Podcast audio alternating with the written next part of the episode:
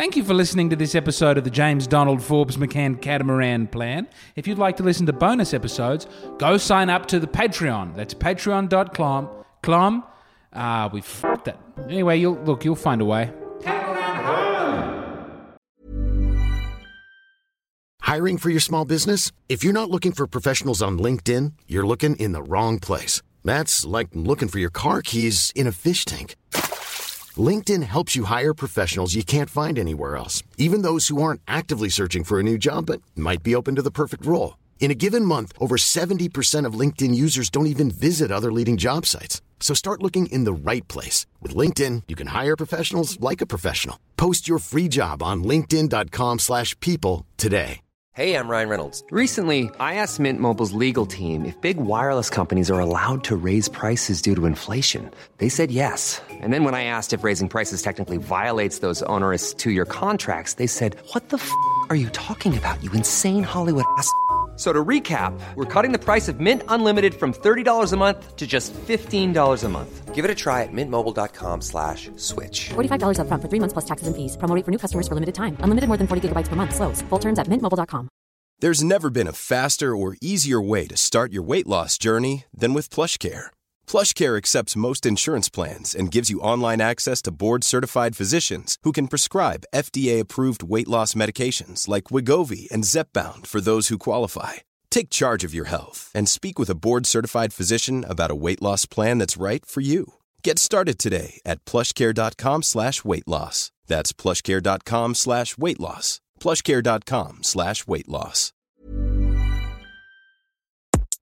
In the fall of 1988, Ivan Illich stood before a convocation of the Evangelical Lutheran Church in America and pronounced a solemn curse on life. In many contemporary discourses, he said, life has taken on a shadowy substance and become, in effect, the ultimate economic resource. A life, he went on, is amenable to management, to improvement, and to evaluation in terms of available resources in a way which is unthinkable when we speak of a person. Yeah! Life, in this substantive sense, he told the Lutherans, is the most powerful idol that the Church has had to face in the course of its history. I've been reading Ilan Ivan Ilan Illich. I, I've Ivan Illich. Ilan Ivan, Ivan Ivan Illich. Illich, not the guy who dies in the Tolstoy novella. Short story, short story, novella, novella. But the uh, the ec- well priest, non-practicing by the end of his life, but the priest philosopher. Uh, I've been reading Tools for Conviviality by Ivan Illich because I'm a sophisticated man, as well as recording this podcast in a car. This time, a big, beautiful Ford motor car. Listen to this. and the doesn't that sound strong and meaty? The Volvo was somehow restrained. You could hear the Scandinavianity in the way that it opened and closed, but the Ford. Click, click. Pow! I love it. The light. I mean, the light won't turn off, and that's not good. Hold on. One, two, three, turn off. Ah, come on. Here's the. Th- I mean, it's driving the Ford, which is my mother-in-law's car. It's been really nice in many ways because it's big and it's strong and it has a turning circle that makes you feel like you have real freedom. Even though when you fully engage that turning circle, it's such a big car, it does actually feel a little bit dangerous. But then, so much like America, it actually doesn't work very well. There we Ugh, excuse me, I've had a couple of red wines. The lights come off. I'll continue talking about philosophy for just a moment. What I actually want to talk about is one of my favorite YouTubers who's lost the plot. But I'm seeing everything through this uh, this prism, this uh, uh, focal point that, that Ivan Illich describes in Tools for Conviviality. He talks about the two thresholds of any tool. And by tool, he means almost anything. Schools are tools for, for this uh, man. Uh, roads are tools. Hats are tools. Tools are tools. Ways of talking to one another are tools. Everything's a tool. But he talks about the two thresholds. There's like a there's a good threshold and a bad threshold. Threshold number one is when something is used and like invented and it betters the world. So like the automobile, when there were no automobiles on the road, of course, the car was better. It was a better thing to have. The man with the car became a god. He could travel at out, outstanding speeds. He didn't need to feed his horse or worry about his car kicking someone in the back of the head. You know, the car. The, that's the first threshold when you have the thing and it's great. And then there's the second threshold where it becomes warped. Uh, sort of the end becomes the means, or the means becomes the end. I don't really know how to. I've had a couple of red wines, not quite sure how to describe it. But it's uh, in the instance of the car to describe it, it would be well, we, we have to build cities to suit the car. Right? And it just right, it goes from the car is a good thing to be able to use to well, we need the car. Let's allow it to ruin the rest of our society. And also, as we passed through that second threshold, the first thing we had that cars were great and were easy to get around, it no longer holds true because everyone's slower now that we have cars. This is the thinking. I'm sure this is only true in some places. It's true in most places, by my experience. You actually you build a society that takes longer to get around in for the virtue of having the car in it you have the car, so you can live further away from other people. So you do live further away from other people. And then there's also traffic and all of them trying to get around to their jobs from the long distances they have to travel. Suddenly you've passed through the second threshold. And not only have you destroyed your cities with roads, but also you're actually not saving any time doing the things you wanted to do on your legs. The shops, you have to drive to the shops, get in the car, put the kids in the car, drive up 5, 10, 15 minutes, and maybe the shop is further away, but your actual travel time, you've saved no time. And the only point of the damn thing was to save time. The point of it wasn't, oh, look at me, how fabulous it is to have a shop five kilometers away instead of 500 meters away. So that would be cars. Oh, the, uh, schools would be another one. How good to have schools that teach people things, you know, and all these people know how to read now because we've got schools, and that's great. Being able to read is a, probably a net positive. Huzzah for the school! But then you pass through the second threshold of the school, and it's not about teaching people, it's about separating out the elites. We all know this. We all know that a school, after a certain point, is not really about teaching important things. That's why they have ridiculous subjects like geography. We've got all the maps. We know how to use the maps. What do you how do you justify being a geography teacher anyway? That is the first and second threshold. That's what I wanted to that's been on my mind. I've been thinking a lot of a lot of things in terms of threshold number one and threshold number two. You know, threshold number one, have a beer. It's quite nice to have a beer, help you relax after a long day. Threshold number two, you've become an alcoholic. You can't wind down without the beer. Your life's a mess and she's left you. I guess you could, hey, you could say it about something as simple as shoes. We invent the shoe so that we're able to travel longer distances, you know, and, and walk over uh, rough course things, and then we all have the shoe, and we pass through the second threshold. The foot becomes weak, the foot becomes soft, and suddenly you can't go no place without the shoe. By the way, I'm just using that as an example. I am not a shoe truther. I think more people should wear shoes. Whenever I see someone out and about without a shoe, yeah. I am very. I, maybe I'm thinking about the shoe because on my way out to the Ford to record, I stepped on something very sharp in the driveway, and I had to very slowly stepped back to the house to get the Birkenstocks on the feet, and I thought, oh, we've crossed through another threshold, the pain threshold. Anyway, these are the. And I was talking before with loved ones inside before coming out to record this, and we were talking about Instagram and Reels and how you know it's quite nice when the when the algorithm starts showing you great stuff. There's stuff that you really want to see, and the algorithm figures that out and it shows you. You know, like I'm I'm standing here and we're watching uh, I'm staying with my mother in law at this ha- beautiful house and my mother in law's husband, Andrew, and we were watching some train documentaries and some airport documentaries. And the algorithm is just given back to back to back to back excellent train and airport Uh, YouTube videos for us to enjoy. It and then we, you know, we forget to click on the next one. What's that? The Third Reich in colour? Oh, don't mind if we do watch that together, having a couple of brewskis, drinking Spates, the pride of the South, and excellent beer. But I tell you this, when the people then are making the content for the algorithm. Second rate comedians doing third rate crowd work. Little TikTok dances. Putting your kids front and center as bait for degenerates in your travel vlog. Interviewing enormously besklonged men who compete for the chance to defile your marriage. A woman in a low cut top telling the worst jokes you've ever seen. Sitting around a table with four prostitutes and a right winger. Dreadful. Those are dreadful. When someone is making something that they love, first threshold, and then that's distributed by the algorithm for us all to see, not a problem. But when people start making shit stuff, to try and crack the algorithm, well, that's a bad threshold to have gone through. And I this has been on my mind very much of late because one of my favorite YouTubers, and I won't name any names because you can't. You know, this is this this is a real person, not uh, hugely wealthy, doing pretty well off of the YouTube. But this is a real person who's brought me a lot of pleasure. And there's no way to publicly talk about this and say their name and not have it be some big stoush, which I don't want. Uh, I just, I, it's made me think of this problem, so I won't give any details. It's a woman. It's an American woman who started out making videos.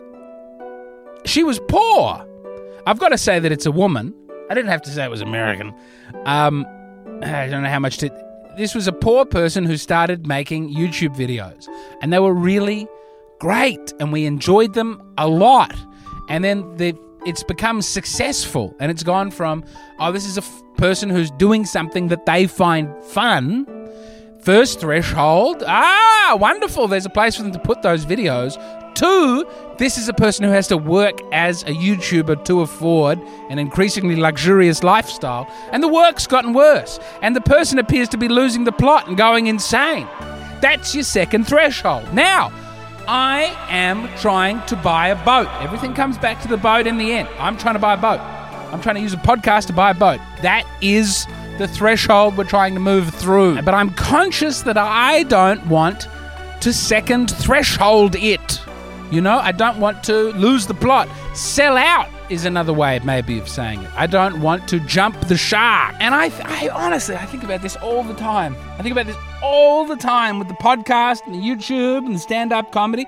People just lose the plot. They become grotesque. And here, I'd like to bring in a second philosophical. This one's not quite appropriate because it's about nihilism and the individual having meaning. But I'm going to reappropriate it. It's Nietzsche. Uh, I'm going to reappropriate it for YouTubers making content or just content creators on the internet in general. But it's about nihilism and when you're unhappy. And, and Nietzsche says there are two things you can do when you've become a nihilist, because obviously it's bad to be a nihilist. You can either change yourself or you can change the world. One of those two things has to change. So, what are you able to change? And frankly, I don't actually know if that's in Nietzsche. That's what I vaguely remember my Nietzsche lecturer at university describing to me as Nietzsche's response to that. It might have been Schopenhauer, might have been Jean Paul Sartre. I didn't do a lot of the readings, and but I do remember that lecture. So, so too with making stuff on the internet or any creative endeavor, only it's backwards. I'm going to reverse the formulation. So, it, Nietzsche says if you're in a really bad place, either you change or the world has to change. One of those two things, right? For you to get back to a place of happiness. But what I'm saying is, when someone's making good content on the internet, they have to stay the same and the world has to stay the same. Does that make sense? So if you're making. I'm going to pull something out of the ether. This is not referring to anybody, and if this is you or someone you know, I'm not trying to start any trouble. Let's say you're someone who makes hand puppets out of garbage. Let's say you're a homeless person and you take garbage and you're making YouTube videos about turning those. Uh, uh, that garbage as a homeless person into hand puppets. Right, you can keep making videos of that quality, content of that quality, for as long as you remain a homeless person making garbage puppets. A profoundly weak for YouTube analogy. unsuccessfully. But if you become successful doing that, and suddenly you're a multi-millionaire who makes garbage out of puppets, if you're making the same show, you know, that you were when you were. This is not a You've strong got all this money now, and you're still doing a lo-fi garbage puppet making thing. That's no good. You've lost the equilibrium. Uh, but there, I mean, it's more obvious the other side of the equation, which is if the person is changing the world, then the thing that's being done is different. Like if the homeless man Somebody help this uh, who had been making the, if he starts teaching people Latin, Stronger analogies must uh, exist. maybe he doesn't know Latin, and that would also be bad. This is not a good example. This is a very bad example. I can think of a punk rock is a better one. Punk rock is a mu- hot diggity dog. Punk rock, that's the one. So punk rock, you have your first punk rock album come out. You're a punk rock band, and you play your music very loudly, and you go, na na na na na na, life is appalling. Everybody hates me. I am very sad. And that's great, you know. People love that. It's authentic. It's real. Congratulations. Your punk rock album is now a multi million dollar bestseller. You've got a limousine. You've got a mink coat. You've got a lion on a chain in the front yard. Then you come out with the second album. You try and do the same thing. No, no, no, no, no, no. Life is hard. Well, no one wants to hear that from you anymore because your life is not hard. You've made good. You can't make the punk record anymore. It's not an authentic expression. To go, to go back to the Ivan Illich, you've gone through the second threshold. And to go back to the inverted Nietzsche, you've fallen out of the state of equilibrium because you are a different person now. The world is the same. You're trying to do the same thing, but you are no longer the same. So I'll just close the door again because it's now getting a bit cold. It's either cold or hot, no matter what we do. See, if I was recording this in my car for a stylistic reason, I think that would be a big problem. I think we'd really lose something in the podcast. Thankfully, my life remains a chaotic mess, and I really have no choice but to be sitting outside in this big Ford, sweating it up and freezing it up, and just hoping my kids don't. Anyway, do you know? Do you, do you see? Do you see the threshold, the Nietzsche, the YouTube? So this YouTuber started off making who's it was not a garbage making YouTuber. I don't know why I chose that.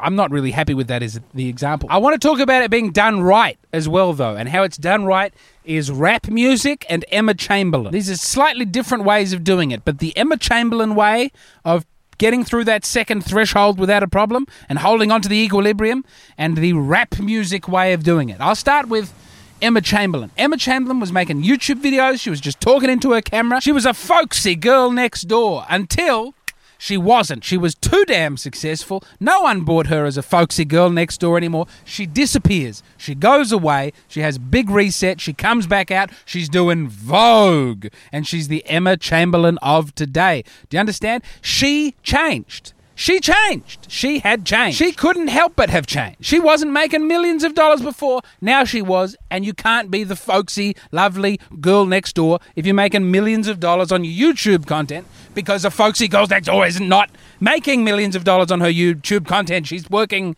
at a service station or something. So, having changed herself, she changed the world. She started doing a different thing that matched the person she had become. It didn't go she didn't go crazy. It was still sort of in line with the thing she was doing before, but if you change, the thing that you do has to change. That's one way of retaining the equilibrium and not selling out. And Emma Chamberlain deserves every bit of success she's ever had. She's a true existential thinker. I applaud Emma Chamberlain. The other way is rap music. Rap music starts up at a similar time to punk music. It's on a similar, you know, vibe of we're poor, we're upset, we don't have things. But it survives. Why? This, and many people have written about this, and I'm going to do an unsophisticated version now because punk music sets itself up as uh, th- there's no room within the genre of punk music to have success. You have to be unsuccessful or it's over. But in rap music, you have your first album, I want to make it, I want a big gold chain, I want lots of money and hoes and a big gun. And then you you have all those things and you come back with the next album you go, "Hey, everybody, I got money and hoes and a big gold chain and a gun." And people you can just keep making that album for a long time. You can have a career as a rapper virtue not entirely indefinitely but you can have a long long career talking about how good you've got it. There's room within that. It's a it's a wider threshold to have to go through. The second threshold is not as close so the arc.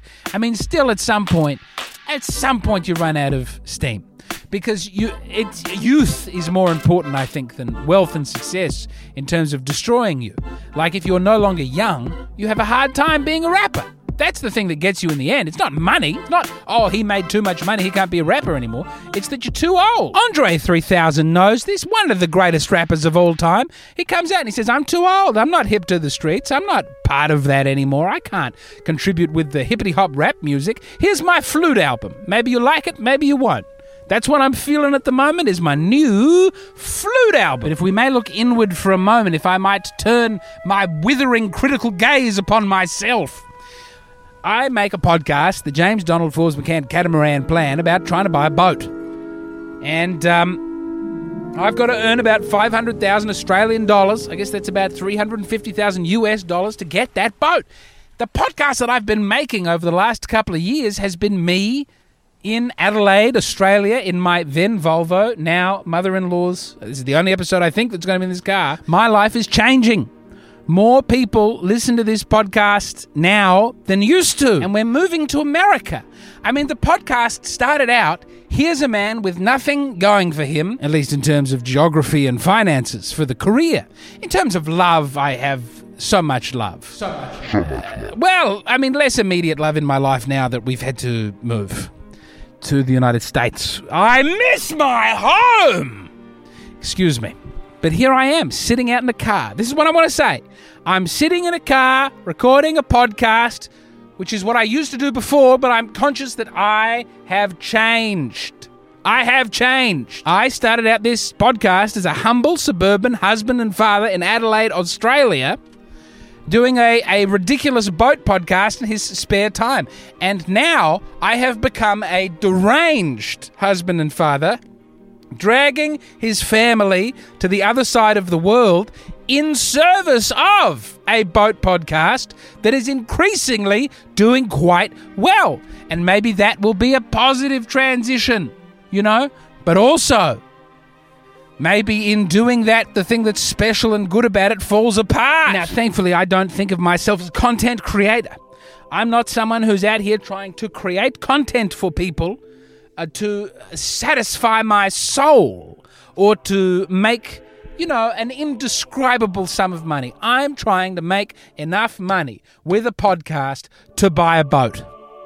That's it. That's the end goal. All the podcast has to do is hold together long enough. The interior consistency of the podcast just has to hold together long enough to make it to the other side. And as the podcast gets bigger and more successful, it becomes increasingly ridiculous for me to pose as a man for whom everything is falling apart. Now, thankfully, I actually am a man for whom it is all falling apart at the moment. I ah ah ah ah. We've got no money. My landlord was meant to pay me my bond some time ago. That hasn't happened yet. I was really depending on the bond. I haven't sold the old Volvo. We had to move away. I had to have this visa appointment, so there was no time to sell the Volvo. So now I've just got this car sitting, and have, I'm still paying the bloody Rego on the Volvo, which is just sucking money out of me because we had to move away soon, sooner than I thought that we would have to move away. I didn't get to get rid of as many things as I wanted to, so we had to get this great big storage container, and now I'm paying all this money for that. And I had to quit my job because I found out I can't do my job in America, and the job that I was going to do in America, I'm not going to be doing anymore. So it's a couple, you know. It's not really. Po- I don't think it's posing as a man for whom things aren't going well at the moment. I think it's a man for whom things I I just feel I'm coming apart at the seams a little bit, but the podcast is going very well. People are enjoying the podcast. Downloads are going up. That's good. And uh, presumably there will be a point in the future where I have my life together. This is what I'm worried about now. As life, hey, I can still make the podcast now. I can still go and have a spaz in someone's family SUV. I can do that. I've done that before. I'm doing that now. This is a point of stability. I know it might seem like I'm a little ratcheted up. This is the calmest I've been all day. This being able to go crazy with things not going well, sitting in a car, that's something I've been doing for a couple of years now, and I'm pretty good at it. Indeed, I've gotten so good at it that it's become sufficiently successful that I can foresee a future in which it's something that I cannot do anymore. And that's scary because I don't know what when we're in America and the the home is sorted. Excuse me, I'm getting a text. Ooh. My South African friend in Perth has played a move in chess. And uh, he shouldn't beat me, but he's he's doing ah. Look, I'll get back to that in a moment. Anyway, my point is, uh, Thanks for listening. I think the point is thanks for listening. Is the point thanks for thanks for listening, and by listening and supporting this podcast and helping me get closer to boat ownership, you are compromising the integrity of me being able to do it, and I'm so very proud and grateful that you would do that to me. I mean, wouldn't it be wonderful? I mean, maybe I'm just giving myself airs and I'll never be successful enough to sell out. I mean, what a wonderful thing it would be to have lost the plot because that meant one had had the plot and things had been going well. Things, frankly, are not going well enough for me at the moment that I could look back and say, ah, the big mistake that I made where I lost all the good. I mean, a lot of things are not successful enough to make it to that second threshold, you know, like the blimp.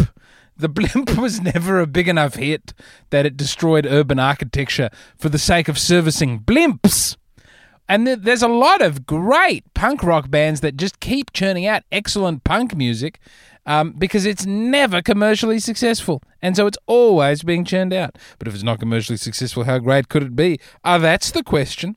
Better to burn out than to fade away, is what I say, especially if we're talking about blimps slimp, slimp, slimp, slimp, slimp, slimp, slimp, slimp, slimp, slimp, slimp, slimp, slimp, slimp, slimp, slimp. Especially if we're talking about. Especially if we're talking about. Once there was a way to get back homeward. Once there was a way to get back home. Solemn curse on life. Planning for your next trip? Elevate your travel style with Quince. Quince has all the jet setting essentials you'll want for your next getaway, like European linen, premium luggage options, buttery soft Italian leather bags, and so much more. And is all priced at 50 to 80% less than similar brands. Plus, Quince only works with factories that use safe and ethical manufacturing practices.